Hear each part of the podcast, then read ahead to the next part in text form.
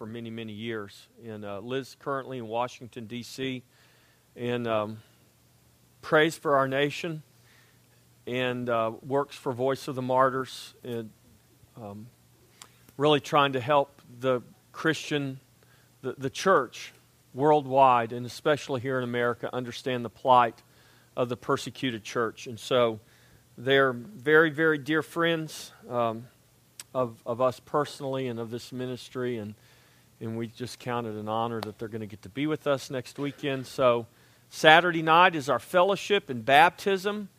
And then Sunday morning, uh, Gitana will be here ministering. And so they'll be with us Saturday night for the fellowship and the baptism. And so really would encourage you guys to come out Saturday night at 6 o'clock. We'll have a meal, and after the meal, we'll, we'll have a baptism service, and uh, it'll be a great time. So please plan on coming, and we hope to see you then. All right? In the meantime, let's open our Bible to the book of Acts.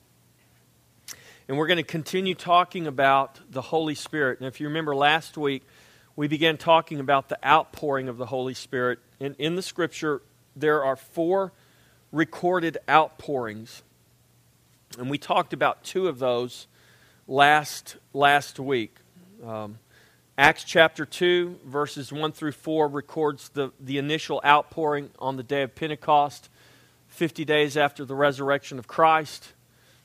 Uh, what was spoken of by the prophet Joel. Then in Acts 8, we see an outpouring that occurred at least two years after that initial outpouring at Pentecost.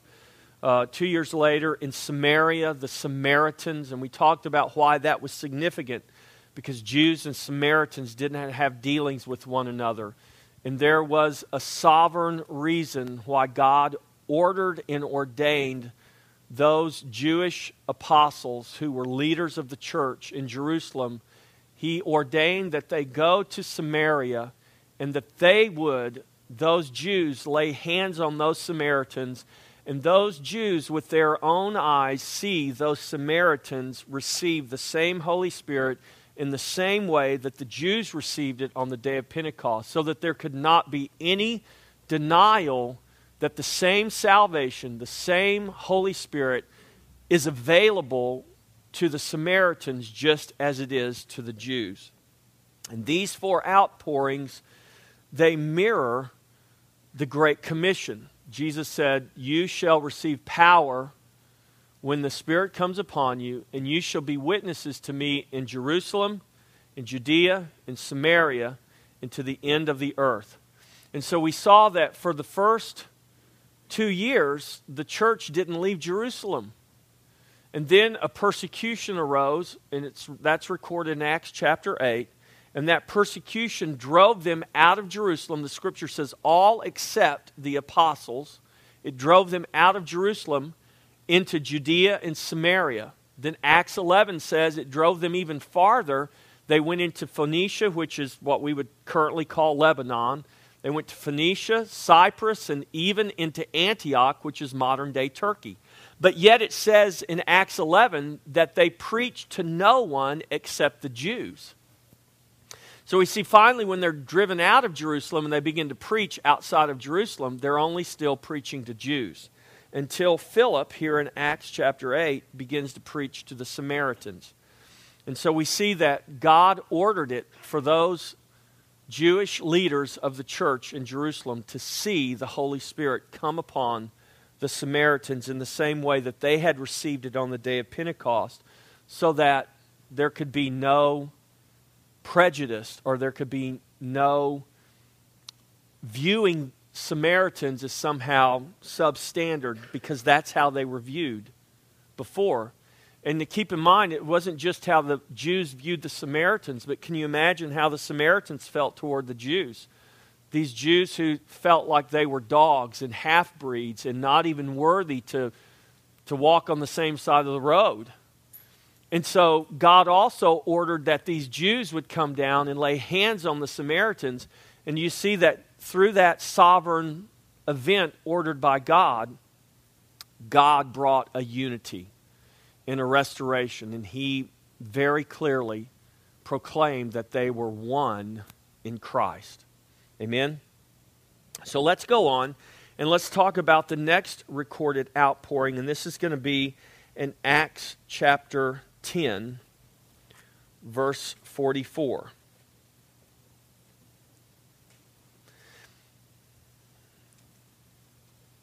Now, verse 44 is actually, this is when the event takes place. But if we want to understand the context of this event, we really need to go back to the beginning of Acts chapter 10. Let's just go there. Acts chapter 10, verse 1. It says, There was a certain man in Caesarea called Cornelius, a centurion of what was called the Italian regiment. So this is a Roman centurion. He's not a Jew, he's not a Samaritan, he's a Gentile. A devout man and one who feared God with all his household, who gave alms generously to the people and prayed to God always. He feared God, but he wasn't saved. There, there was something in him. Obviously, there was a work that God was doing, bringing this man to salvation. Just like there is a work that God does in all of us. Everyone who is here that is saved, that is born again, there was a time when perhaps you you were not.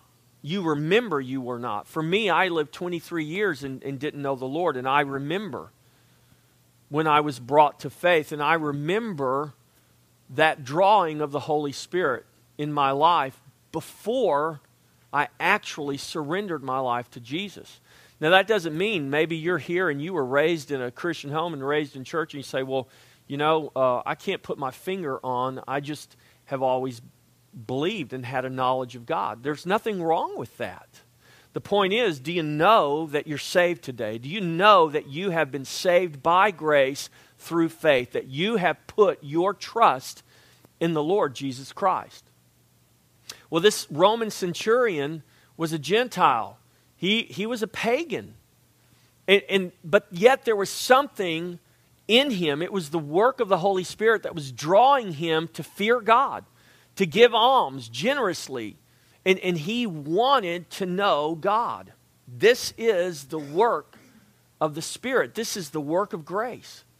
And so this is this Roman centurion who is praying and fasting and it says, About the ninth hour of the day, verse 3, he saw clearly in a vision an angel of God coming in and saying to him, Cornelius.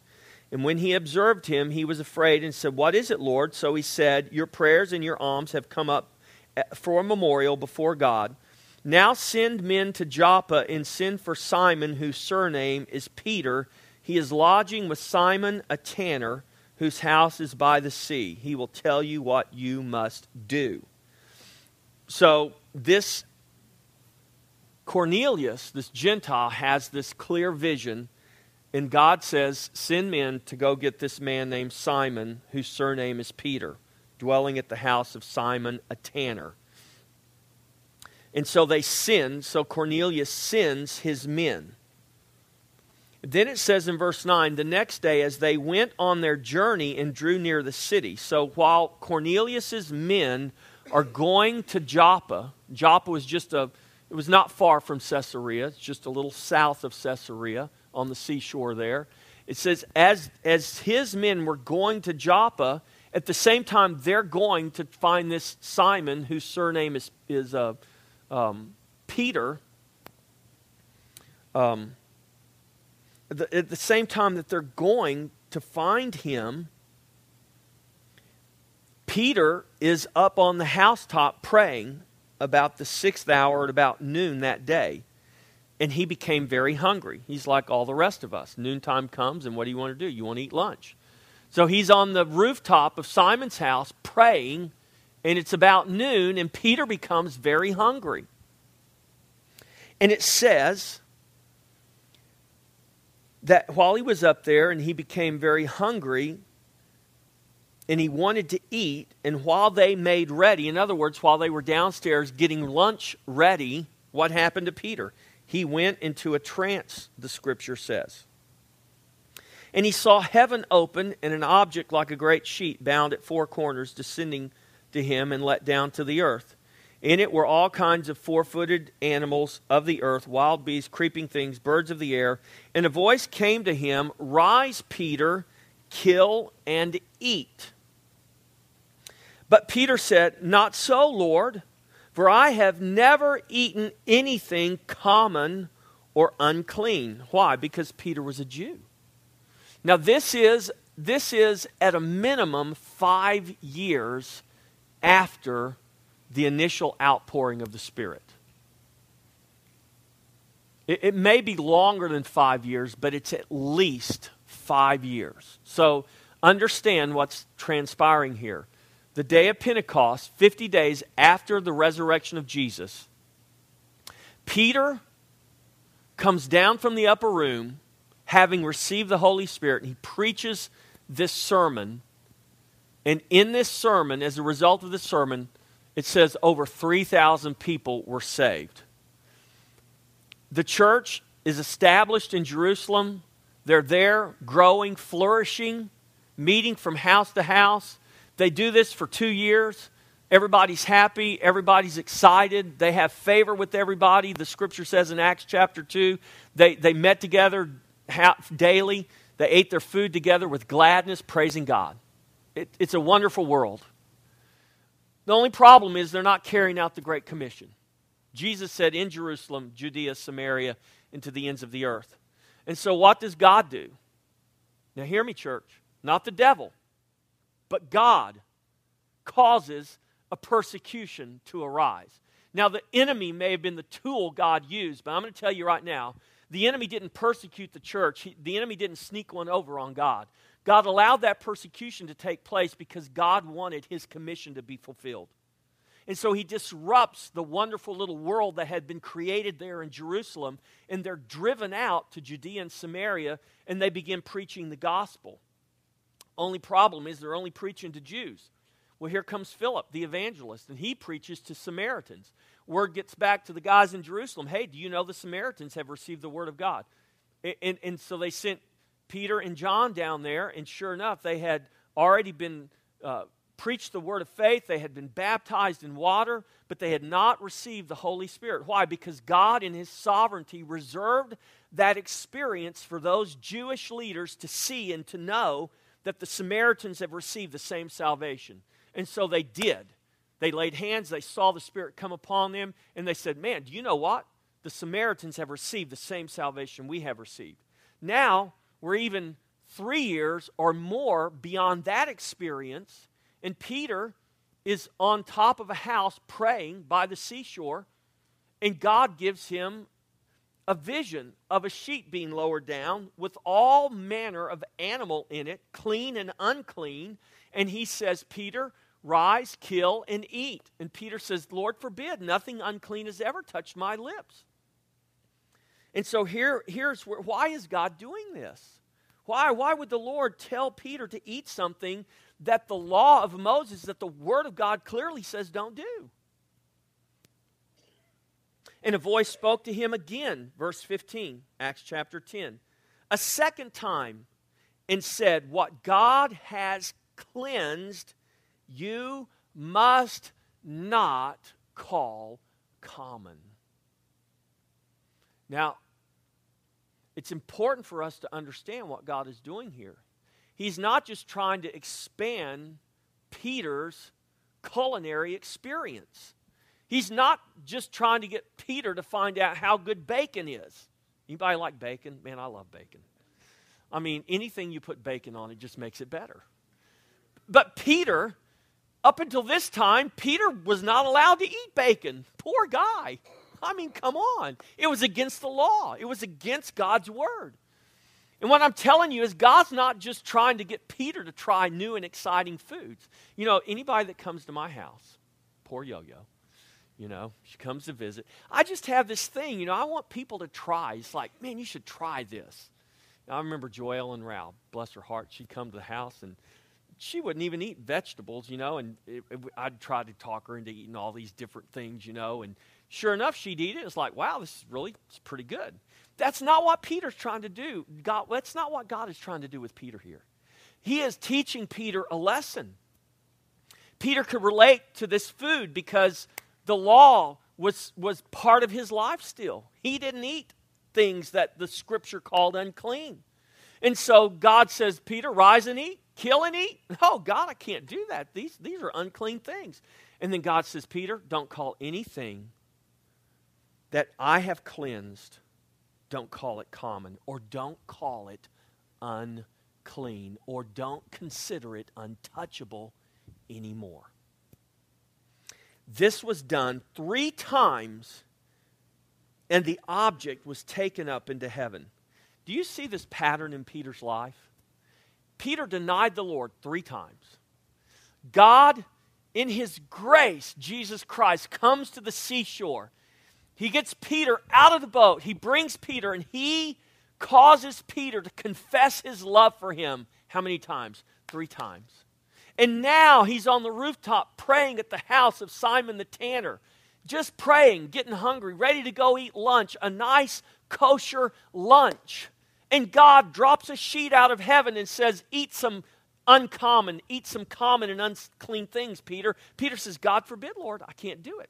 And three times Peter is forced to hear the Lord say to him, Peter, don't call what I have made clean, don't call it common. Don't consider it untouchable. Now, while Peter, look at this, was wondering within himself what this vision which he had seen meant. Now, you, you've got to really stop and think for a moment what is going on with Peter. Here is a man who all of his life has been taught we don't eat bacon, we don't eat pig, we don't eat certain animals and we don't eat we don't eat catfish. We just don't do that. It's unclean. We don't eat shrimp. We don't eat lobster. We don't eat oysters. I mean, can you? Um, I grew up on the coast. I just can't imagine. Peter couldn't eat any of that stuff. He never was able to have bacon and eggs for breakfast. Couldn't do it. And now God is saying, Peter, everything you've been taught all your life, I want you just to set it aside. Why? Because is, is it that God was trying to teach him something and now God was contradicting himself? No. What Peter will come to realize, and this is, as you read the New Testament, this is what the writers of the New Testament came to understand. God was not just telling them a bunch of do's and don'ts in the Old Testament. God had a very specific purpose in giving us the law.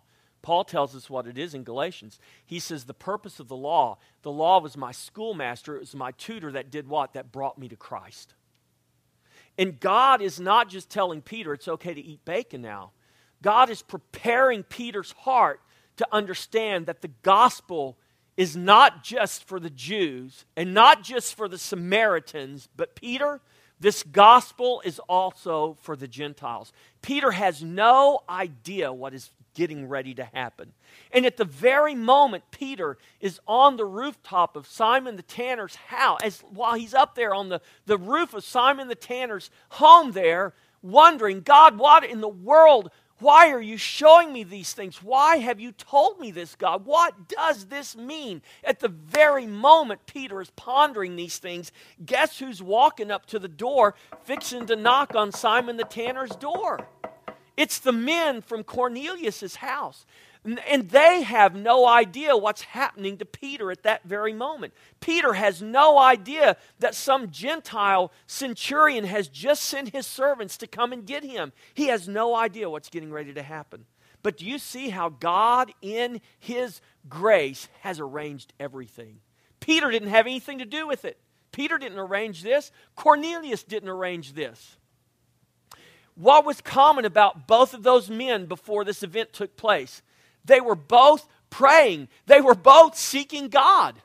They both had a desire, and out of their sincere desire to know Christ, to know the will of God, out of that sincere desire, God in His grace ordained and orchestrated everything. Do you think God will do any less for you? We stress and we worry over so much trying to figure out how we're going to make something happen, how we're going to order these events of our lives that we think must happen. I'm telling you what, if we'll just trust God, God will orchestrate and order everything that needs to have happen. And when the time comes, He'll tell you exactly what you need to do, just like He did with Peter and just like He did with Cornelius. Let's continue, verse 17. While Peter wondered within himself what this vision which he had seen meant, behold, the men who had been sent from the house of Cornelius had made inquiry for Simon's house and stood before the gate. And they called and asked whether Simon, whose surname was Peter, was lodging there. And while Peter thought about the vision, the Spirit said to him, Behold, three men are seeking you. Peter is thinking, God, what, what's the deal with this sheet? And all of a sudden, the Spirit of God says to Peter, Peter, three men are seeking you. Arise, therefore, go down and go with them. Look at this doubting nothing, for I have sent them. And Peter went down to the men who had been sent to him from Cornelius and said, Yes, I am he whom you seek. For what reason have you come? And they said, Cornelius the centurion, a just man, one who fears God and has a good reputation among all the nation of the Jews, was divinely instructed by a holy angel to summon you to his house and to hear words from you. They don't even know what Peter's supposed to say. They just said, Go, this guy Peter's going to tell you something you need to hear. Peter's up there praying. God gives him this unusual vision. Peter's like, What in the world does this mean, God? About that time, Peter, God says to Peter, Hey, Peter, three men are coming for you. Go with them. Don't doubt anything. Just do. Do. Go with them. Do what they tell you to do. Just obey me, Peter. Don't, don't worry. Don't doubt. So then he invited them in, they lodged uh, with them, and on the next day, Peter went away with them, and some brethren from Joppa accompanied him. And the following day, they entered Caesarea. Now, Cornelius was waiting for them and had called together his relatives and close friends. Can you sense the anticipation? Cornelius really doesn't know what's going to happen. But, but he does know this. He had a clear vision from God. And God says, send some guys and go get this dude, Peter. And Cornelius is like, okay, I don't know what's fixing to happen, but something's fixing to happen here. He calls all of his friends and all of his relatives and says, You guys need to come to the house because something is fixing to happen. I, I don't know what it is, but God is fixing to do something. I, I don't even know who this God is, this God of the Jews. And so here they are gathered at the house of Cornelius. And as Peter was coming in, verse 25, Cornelius met him and fell down at his feet and worshiped him. Now, Cornelius doesn't know the Lord, but he knows he had a vision from God. An angel appeared to him and told him, Send for this guy. So when this guy, Peter, comes, what's, what is the natural reaction of Cornelius, who is a pagan? This guy must be a God. And he fell down and worshiped him. And Peter says, don't do that. Peter lifted him up, saying, Stand up, I myself am also a man. We see a very similar scripture to that in the book of Revelation in John's experience. Verse 27 As he talked with them, he went and found many who had come together, and they said to them, You know how. Un-, Peter, this is what Peter says. Peter says to them, you know how unlawful it is for a Jewish man to keep company with or go to one of another nation. But God has shown me that I should not call any man common or unclean. Now, Peter, Peter now understands what God was showing him on that rooftop. It wasn't about food.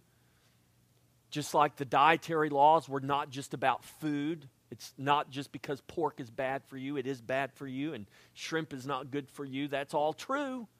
But it's so much more than what's good for you and what's not good for you, what's nutritious and what's not.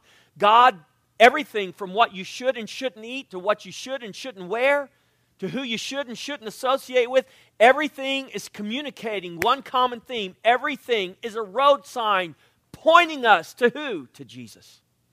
And it's all coming together for Peter right here. He is beginning to understand what God is doing. How is he, how is he coming to understand this? God is giving to Peter. Peter didn't get this on the day of Pentecost. Peter didn't get it when he walked with Jesus. Do you see there is a continuing revelation that's taking place in Peter's life? If you or I think that we got it all when we got saved, we did in a sense get it all. We are complete in Him. But I'm telling you what, there is a continuous revelation that God wants to give us. A revelation of what? A revelation of His Son. I'm not talking about some mystical, esoteric revelation or spiritual experience that, that we want to have. I'm talking about a revelation of Christ, the Son of the living God. And for Peter, at a minimum, five years after that initial outpouring at Pentecost, God is getting ready to give him a revelation that is just blowing his mind. Not only can he eat this food that he was never allowed to eat, but now God is saying the food was just an object lesson. The real truth that I'm trying to get you to understand, Peter, is that this salvation that you have experienced is for all men. Do not call common or unclean any man. In other words, God says, all who will, whosoever will believe, can be saved. Jew, Samaritan, Gentile, it doesn't matter. Peter's getting it here. You know how unlawful it is, but God says, I should not call any man common or unclean. Therefore, I came without objection as soon as I was sent for. I asked then, For what reason have you sent me? So Cornelius said, Four days ago I was fasting until this hour. And Cornelius says, This is what happened. I was praying, I was fasting. God appeared to me, this, this angel appeared to me and told me what to do. And so I sent for you to come. And so I sent to you immediately, verse 33, and you have done well to come. Now, therefore, we are all present before God to hear all the things commanded you by God. Verse 34 Then Peter opened his mouth and said, In truth, I perceive that God, look at this church. Now, we're talking about these four recorded outpourings. And I want you to understand this is the purpose God, in His sovereign grace, God, by a sovereign plan that He ordained before time began, God ordained that Peter would be right at this time, right at this place, to declare the word of the Lord to these Gentiles. What Peter is getting ready to do was unthinkable to him a day previous. And Peter says, In truth, I perceive that God shows no partiality. But in every nation, whoever fears him and works righteousness is accepted by him. Let me stop right there. What is the work of righteousness that Peter is talking about? Lest you are mistaken in believing that you can work for your salvation because you cannot. And the work of righteousness that Jesus is referring to, or that Peter's referring to, is the very thing Jesus proclaimed in John 6 29. Let, let me just read you the words of Jesus. Go to John chapter 6, verse 28. The multitude asks him, the people ask him, the disciples ask him, then what sh- then they said to him, What shall we do that we may work the works of God? Would you say that all of God's works are righteous? Yes. So if I'm going to do a work of God, I'm going to do a work of righteousness. What may we do that we may work the works of God? And Jesus answered and said to them, This is the work of God, that you believe in him whom he sent. Peter is saying to them, In every nation, whoever fears him, Cornelius feared him, And Cornelius was able to believe in Christ. Why? Because there was something in Cornelius that said, you know what? I need someone, I need something bigger than myself. This is why he was praying and fasting four days before Peter got there. Do you recognize, do we recognize that we need someone and something bigger than ourselves? If you don't believe that, then you don't, you're not going to fear God. And I'm not talking about you being afraid that God's going to punish you because God's not out to punish you. God's not here to condemn you. How do we know that? Because Jesus said that. The Son of Man didn't come to condemn the world. Why? Because the world was already condemned. So that's like saying, God's going to drown me. God says, No, I'm not going to drown you. You're already drowning. I came to throw you the life preserver. I didn't come to throw you in the lake and drown you. I came because you're in the lake drowning and you can't get out by yourself. So I have come to save you. You're already drowning, you just don't know it. See, a lot of people think God is out to condemn them, out to judge them, out to punish them. God doesn't want to do that. He wants to save you. But here's the thing the same word that will save you if you receive it by faith is the same word that will seal your condemnation if you reject it.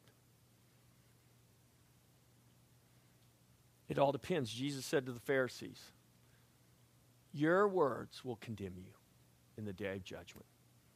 What, in other words, what you do with me, Jesus said, what you say about me, because what you say about me is what's, gonna, is what's in your heart about me. That's what's going to condemn you on the day of judgment. Your words will condemn you. God says, I've sent my word to set you free, to deliver you from your condemnation.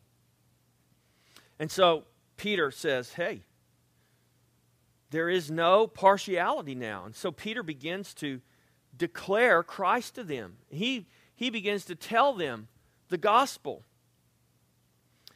Now go down, fast forward to verse 44. And while Peter was still speaking, these words, what happened? He didn't even get to the invitation yet. He didn't even get to the part where he says, Okay, guys, you've heard the gospel now. I want to know who wants to receive Jesus as their Lord and Savior today? Peter didn't even get there. He's not even through preaching the gospel to them. And while he is in mid sentence, while Peter was still speaking these words, the Holy Spirit fell upon those who heard the word. And those of the circumcision who believed, now listen, who are those? Those who were of the circumcision who believed, those were the Jews.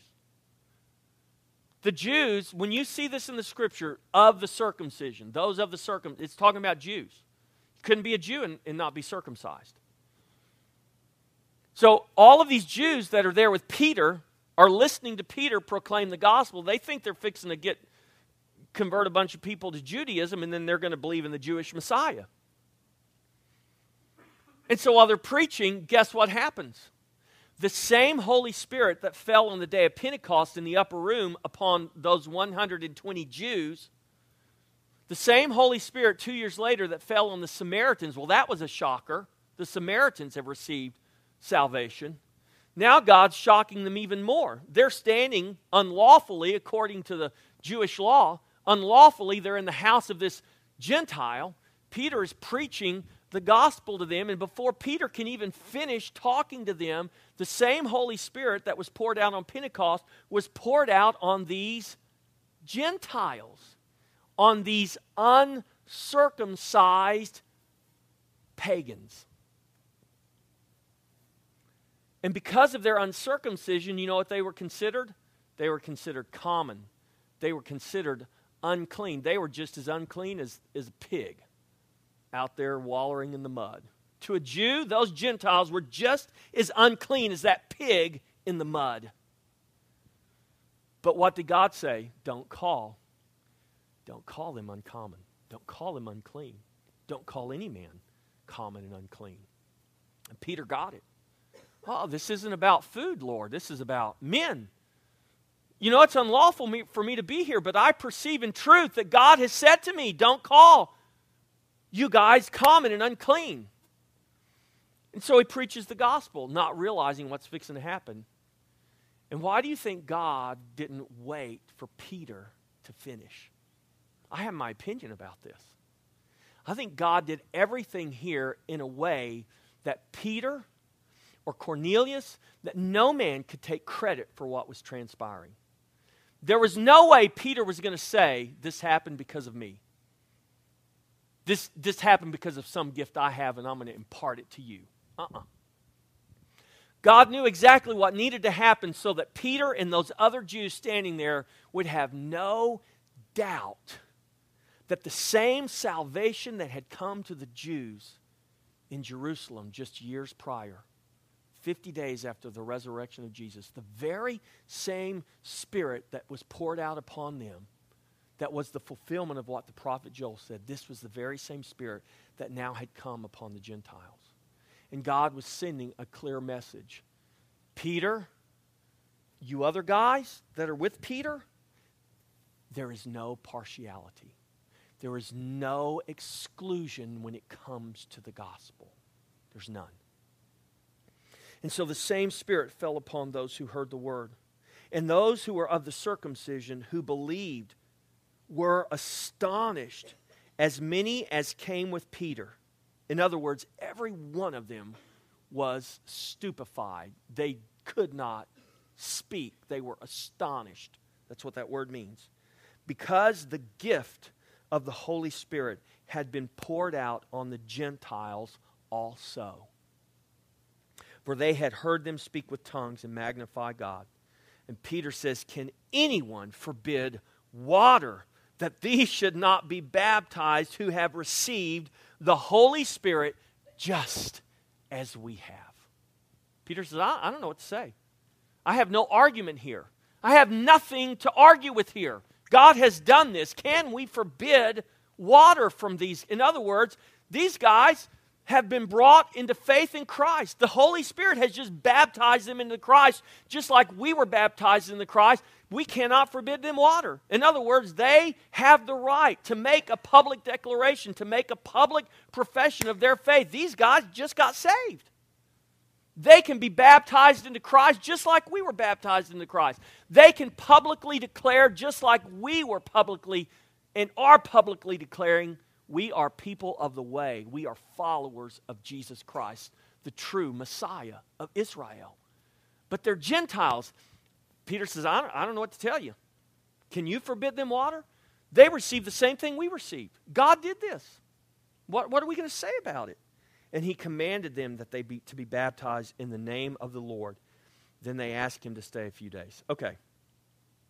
Now, I, I went into a lot of detail about this because I want you to understand what's going on here.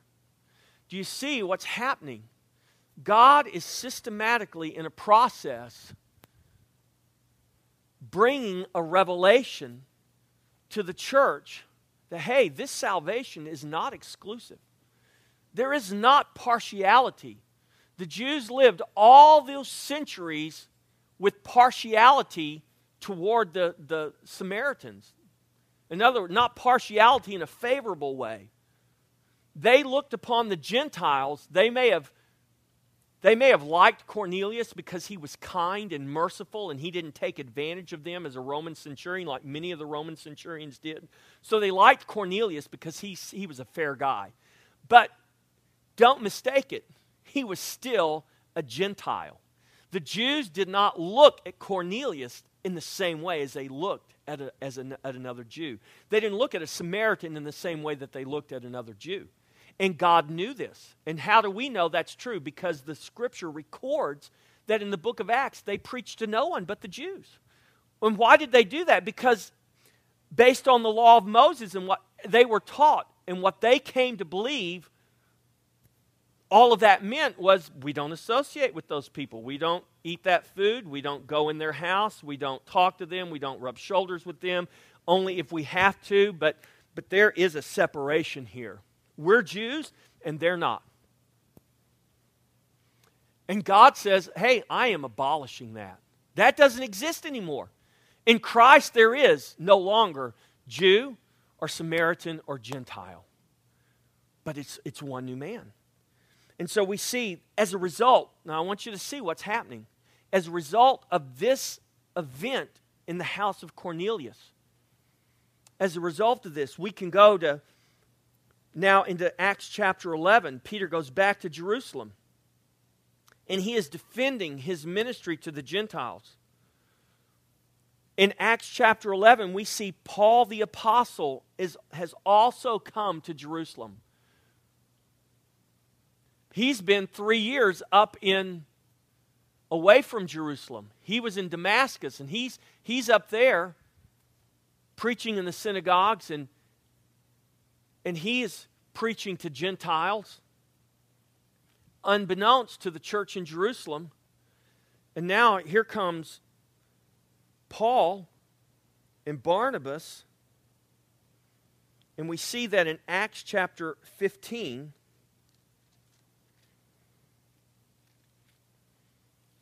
in Acts chapter 15,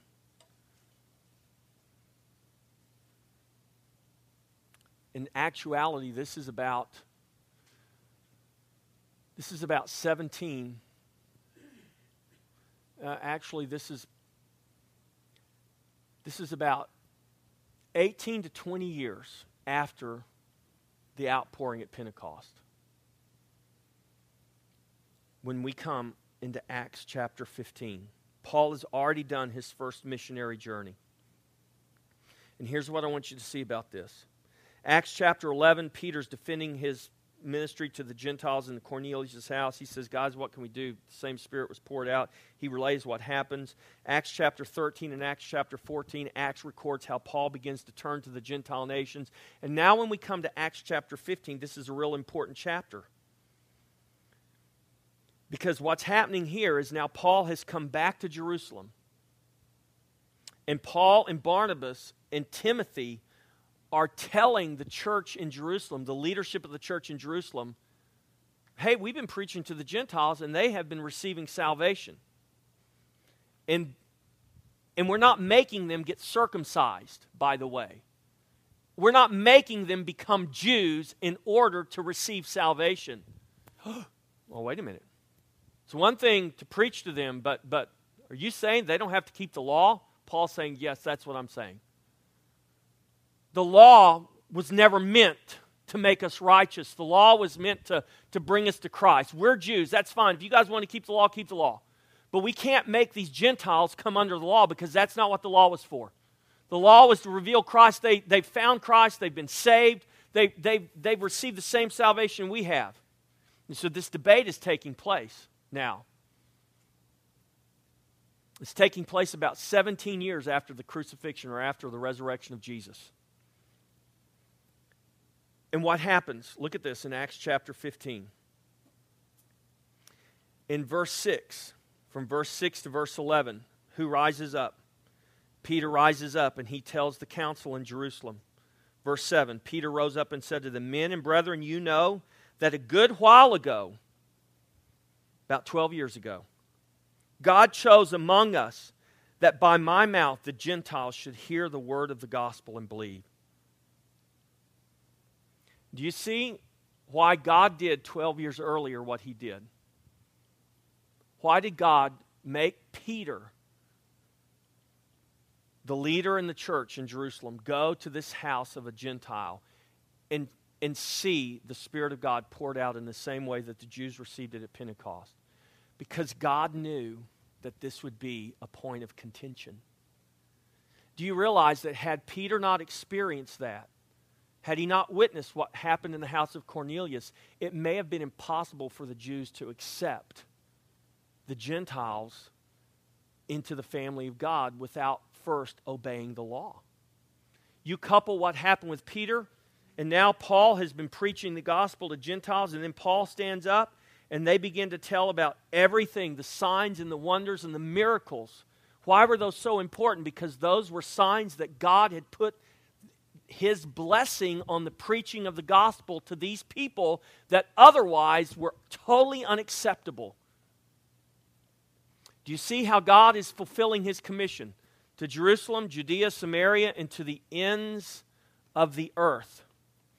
And so God is ordered in his sovereignty over the course, not of weeks, not of months, but over the course of years. God, in his sovereignty, ordered this so that you and I, listen to me, church, the reason you and I are st- sitting and I'm standing, the reason we're in this building today talking about the gospel of the Lord Jesus Christ I promise you, we would not be here talking about the gospel had God not given that vision to Peter, had God not sent that angel to Cornelius, had God not ordered that so that the Jewish church could accept the Gentiles in and understand there is no partiality, there is no exclusion. There is not Jew or Gentile any longer. It's one new man in Christ. We are a product of God's grace and sovereignty in ordering those things. Do you? I want you to get that. I want you to understand that. We are the result of God's sovereign will and God's sovereign work. And so Peter and Paul and these guys get up and they say, hey, guys, how can we deny? How are we going to make the Gentiles come under the law? when God so clearly has poured out His Spirit to them, has given them salvation just like He gave it to us. And finally, this is going on, and who stands up? James. When they became silent, James answered, saying, Men and brethren, listen to me. Simon or Peter has declared how God at the first visited the Gentiles to take out of them a people for his name. And he quotes the scripture After this, I will return and I will rebuild the tabernacle of David, which was fallen down. I will rebuild its ruins, and I will set it up so that the rest of mankind may seek the Lord, even the Gentiles who are called by my name, says the Lord, who does all these things. He says, Guys, what are we arguing about? This is the Word of God. This is the will of God. This is why Jesus Christ came. This is the fulfillment of the scripture, of the prophets. Salvation has come to the Gentiles. Why are we fighting against God? And so they write a letter. They write a letter from the apostles and elders and the brethren that are in Jerusalem to the brethren who are of the Gentiles in Antioch, Syria, and Cilicia. And it says basically, greetings we have decided that you guys don't have to keep the law, you don't have to be circumcised. Abstain from sexual immorality and polluted foods. And, and, and, and just let Christ live in you and let Christ live in you. That you abstain from things offered to idols, from blood, from things strangled, and from sexual immorality. If you keep yourself from these, you will do well. In other words, let Christ in you. They came to understand the law was never meant to become our righteousness, it was meant to point us to the one who is our righteousness. And so, why did God allow this outpouring to take place some five plus years after the day of Pentecost? So that we could be a product of that reality that salvation has come to the Gentiles. Do you see that, church? Had, had God not caused Peter to witness that outpouring, it would have been very difficult for the Jews to accept the Gentiles. Now, 17 years after the resurrection, what's happened? As a result of Peter's experience with Cornelius, the gospel is beginning to go where? It's gone from Jerusalem to Judea, Samaria. It is now going to the end of the earth. It's gone to the Gentile nations. And we see Paul now, Paul is the Gentile called apart, or the Jew called apart to preach to the Gentiles. And Paul now is going all over the Gentile world preaching the gospel. This brings us to Acts chapter 19. Acts chapter 19. The last recorded outpouring. I want you to see what God is doing through these sovereign moves that he has allowed to take place. In Acts chapter 19, starting in verse 1, it happened while Apollos was at Corinth. Now, Corinth is across the Mediterranean Sea, it's, it's in Greece. Paul, having passed through the upper regions, came to Ephesus. So Paul, he's gone. Uh, he's gone from Corinth and he's passed through the upper regions. In other words, he's gone all the way around the coastline there, up to Thessalonica, to Philippi, down to Troas, and he's come down to Ephesus, which is in modern day Turkey. He's in the Gentile world now, preaching the gospel. And he came upon some disciples. Now it's important finding some disciples. He said to them, Did you receive the Holy Spirit when you believed? And they said to him, We have not so much as heard whether there is a Holy Spirit. And he said to them, Into what then were you baptized? And they said, Into John's baptism. And when Paul said, John indeed baptized with a baptism of repentance, saying to the people that they should believe on him who would come after him, that is, on Christ Jesus, when they heard this, hey, the guy you're following, John, they were disciples of who? They were not disciples of Jesus. They were disciples of John. So the guy that you follow, John, who's been dead now over 20 years, but but you understand, it didn't matter that John was dead. These were men that were following the teachings of John. They were still looking for their Messiah. They just didn't know he had already come. Paul says, So, what were you guys baptized into? Well, we were baptized into John's baptism. You ever heard that there's a Holy Spirit? You guys know what happened at Pentecost? Oh, we haven't even heard there is a, such thing as a Holy Spirit. In other words, they weren't believers. They had never heard of the Holy Spirit, whom Jesus taught, whom even John taught, who the church now, for 20 years, was preaching and teaching. They had never heard it. They, these were not believers, they were disciples of John. They had known only John's baptism. Paul had to come and Paul had to teach them of Christ. They only knew the old covenant, they didn't know anything about the new covenant. But when they heard about Christ, when they heard who Christ is and what had transpired, they believed and they were baptized and they received the Holy Spirit at the time they were saved. This is the last recorded outpouring. Does that mean the Holy Spirit doesn't come to people anymore? No. If you're saved, do you know what you have? You have the Holy Spirit. Let me read a quote to you, and this is why I am so passionate about you understanding this. This is a quote from a book. This, is a, this quote is erroneous, but I want you to understand. This is the attitude of some of the doctrines that have developed over the course of time. They're not doctrines based on Scripture, they're doctrines based on men. Here's a quote directly out of a book teaching about the baptism of the Spirit. Any Christian who had not, it's talking about how the early church viewed, where they got this notion, I'm not sure. Any Christian who had not been baptized in the Holy Ghost was looked upon as not yet measuring up to the standard of the church. You know how many Christians there are walking around feeling like they don't measure up to the standard? Because they haven't had an experience called the baptism of the Holy Spirit?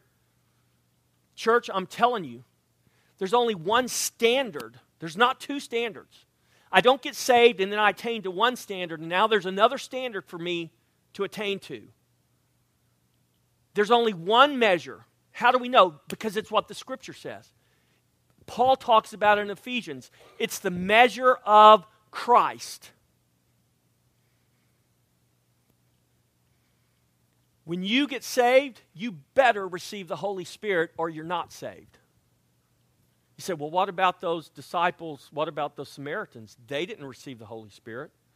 That's right. They believed, but they didn't receive it until. Why? Because that was a sovereign move of God. Was Abraham saved? Oh, yeah, he was. Did Abraham have the Holy Ghost? No. But he had the promise of it, didn't he? And when did he come into that promise? He came into it the same time everybody else did. When the resurrected Christ ascended and took him to the Father when he led captivity captive. How do we know the Samaritans were going to receive the Holy Spirit? Because God promised it. Why did God wait? Because God wanted to do something sovereign so that we, the church, would understand there is no exclusion, there is no partiality. You don't have to have an apostle of Jesus lay hands on you today to receive the Holy Spirit. You have to trust in Christ. And at the moment you trust in Christ, the scripture says the Spirit Himself places you into Christ. And at the very moment the Spirit baptizes you into Christ, God the Father places that very same Spirit on the inside of you. You're not a second class citizen waiting to measure up to some standard. You have what? The fullness. Who is who? Who is the fullness, church? Christ is the fullness. How do we know that? Because that's what the scripture says about him. In Colossians, let me read it to you. It's so important for you to understand. If you don't know who you are in Christ, listen to me. If you don't know who you are in Christ, you're going to believe a lie. If you don't know what Christ has done for you at salvation, you're going to believe you, you're substandard.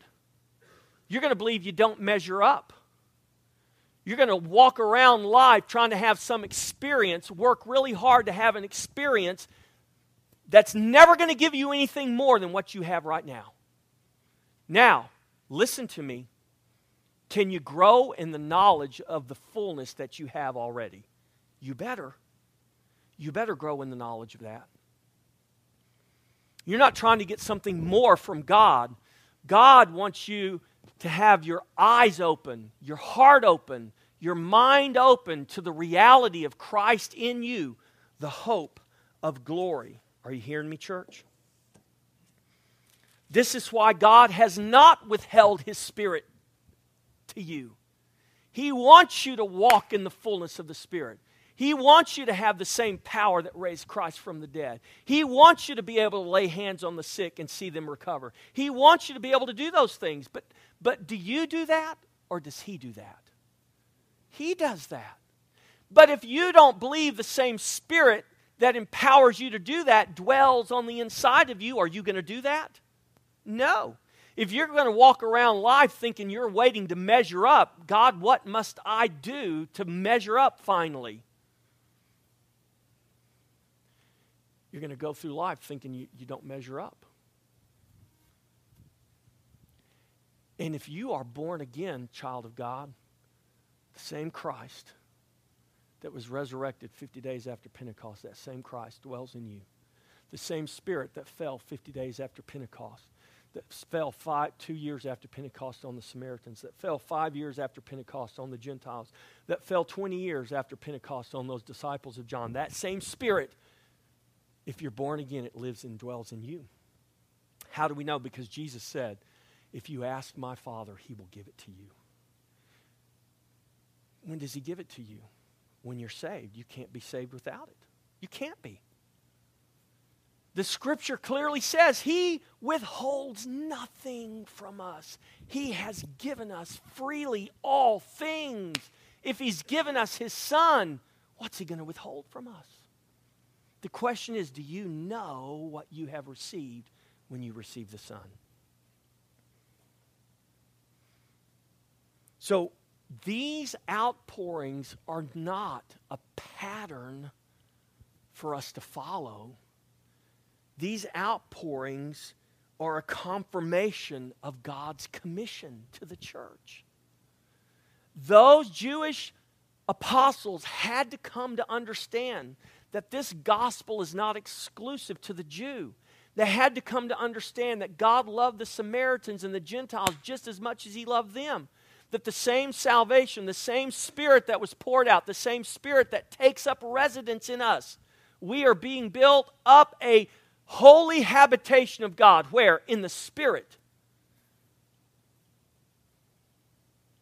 This is a confirmation that there is no longer Jew or Samaritan or Gentile or disciples of John or disciples of Apollos or disciples of Paul, but there is now one man. His name is Jesus Christ. These outpourings were a sign and a witness from God to the church, confirming the commission to make disciples of all the nations without exclusion. These outpourings reflect the transition from the old covenant revelation of the Holy Spirit, which came only upon prophets and kings, to a new covenant revelation that now we are the prophets and the kings in Christ. You are kings and priests unto our God, John said in Revelation. The book of Revelation says what? Jesus Christ is what? He is the spirit of prophecy. He lives on the inside of me. Guess what? If he's the spirit of prophecy and he lives on the inside of me, then that means that spirit of prophecy lives on the inside of me. I'm not Elijah. I'm not Isaiah. But I am a new creation in Christ Jesus.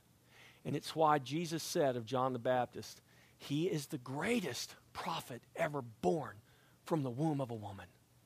But I tell you this he who is least in the kingdom is greater than he. Why? Because we are now kings and priests unto our God. Living and dwelling and making its abode, its home in us, is the very spirit of prophecy, who is Jesus Christ. Can you see it, church? So in John 14, 17 through 20, when Jesus is talking to his disciples and he's telling them, I am going away and I'm going to send the Holy Spirit. And it's to your advantage. And he, go there, John 14, and we're going to end right here. So Jesus is talking to his disciples. Are you a disciple of Jesus today? Thank you. If you're born again, you're a disciple. If you're born again, you should be growing in the grace and the knowledge of our Lord Jesus Christ. How are you going to grow in the grace and the knowledge? By the Spirit of God that lives on the inside of you. God wants you to know the fullness that dwells in you, the power that dwells in you, the reality of His life, of salvation that has come to you in Christ Jesus. John 14, 17. The Spirit of truth, whom the world cannot see because it neither sees Him nor knows Him. But you know Him, for He dwells with you present tense, and will, future tense, be in you. That is us today. He doesn't just dwell with us, church. The Spirit of God dwells in us through faith in Jesus Christ. And He says, I will not leave you orphans. I will come to you. A little while longer, the world will see me no more, but you will see me. Who's He talking to? His disciples. This is right before His crucifixion. You will see me because I live. He's talking about the resurrection. And because I live, you will live also. Do you know that you're alive today because Jesus is alive? We don't serve a dead Savior, we serve a risen Savior. And because He lives, we live also. At salvation, the Holy Spirit dwells in us. Why? Because Christ lives, so do we live. And so we know that Christ, look what He says. Look what He says. At that day, at the day of my resurrection, at the day when you see that I live, you will know that I am in my Father, and you in me, and I in you. So at salvation, when the Holy Spirit comes to dwell in us, make his home in us, we know that Christ lives, and because Christ lives, so do we live. Look at this, church, and so we know that Christ, where is Christ? He says right here, I am in my Father, where else is he? I am in my Father. You are where? If you're a disciple, where are you right now? You're in Christ. And where is Christ? Christ is in you. How is Christ dwelling in you? He's dwelling in you by the Holy Spirit. This is the promise. That doesn't speak of something in the future, it speaks of our reality right now in Christ. So, this is the experience of every person who is truly saved from the very moment they're born again. Our baptism in the Spirit is to be placed into Christ, into one body. Our anointing from the Father is to have the Holy Spirit placed in us by the Father. And our salvation is what Paul says. I love what he says. I have been crucified with Christ. It is no longer I who live. Why? Because I was crucified. But it is Christ who lives in me. And the life I now live, I live by faith in the Son of God. By the outpouring of the Spirit at Pentecost, the church was birthed. It is the Spirit abiding and working in every believer that makes our baptism, our anointing, and our salvation a present and eternal reality in Christ Jesus. So, what's happened as a result of that? Go to Ephesians chapter 2. I'm sorry, I thought I was done, but I had one more scripture here I want to share with you. Ephesians 2:13. It's the indwelling work of the Spirit that makes all who are in Christ one. Ephesians 2:13. But now in Christ Jesus, you who once were far off, that's all of us, have been brought near by the blood of Christ. For he himself is our peace, who has made both one and has broken down the middle wall of separation, having abolished in his flesh the enmity that is the law of commandments contained in ordinances, so as to create in himself one new man. This is what he was doing with Peter that day he gave him the vision. He was breaking down those walls of separation and showing that to Peter that he was creating in himself one new man, thereby putting to death the enmity, that he might reconcile them both to God in one body through the cross. And he came and preached peace to you who were afar off and to those who were near. For through him we both have access. We both, Jew and Gentile. No longer is there an exclusion. No longer is there a partiality. We both have access. How? By one Spirit in the Father. Amen, church? By one Spirit. By one Spirit. One new man. How? Not by might, not by power, but by my Spirit, says the Lord you possess that very same spirit if you are born again today. If you're not born again today, you do not have the Spirit of God. This is what John says. How do we know we're saved? Well, if you have the Spirit of God. Listen, if you have the Spirit of God, you're going to know it. I promise you. You won't have to wonder. You won't have to wonder. The Spirit in you will bear witness. So I want to ask before we close today is there anyone, and you would say, I don't know, Pastor Jeff, if I am truly saved? I don't have that witness of the Spirit in me.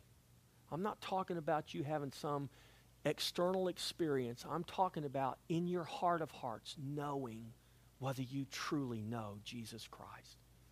That Spirit of God will draw you, it will convict you of your unbelief if you have not come to believe yet. Is there anyone you say, I want to accept Christ before I leave today? Is there anyone? Either you're ready or you're not ready. If you're not ready, that's cool. I, I there was a, took me a long time to get ready. But I'm telling you what, you know right now whether you believe or whether you don't believe. And if you want to believe, all you have to do is ask from a heart of faith. And God will save you. He will. It's that simple. It's that simple. Anyone. Anyone, anyone, raise your hand if there's anyone. Let's all stand.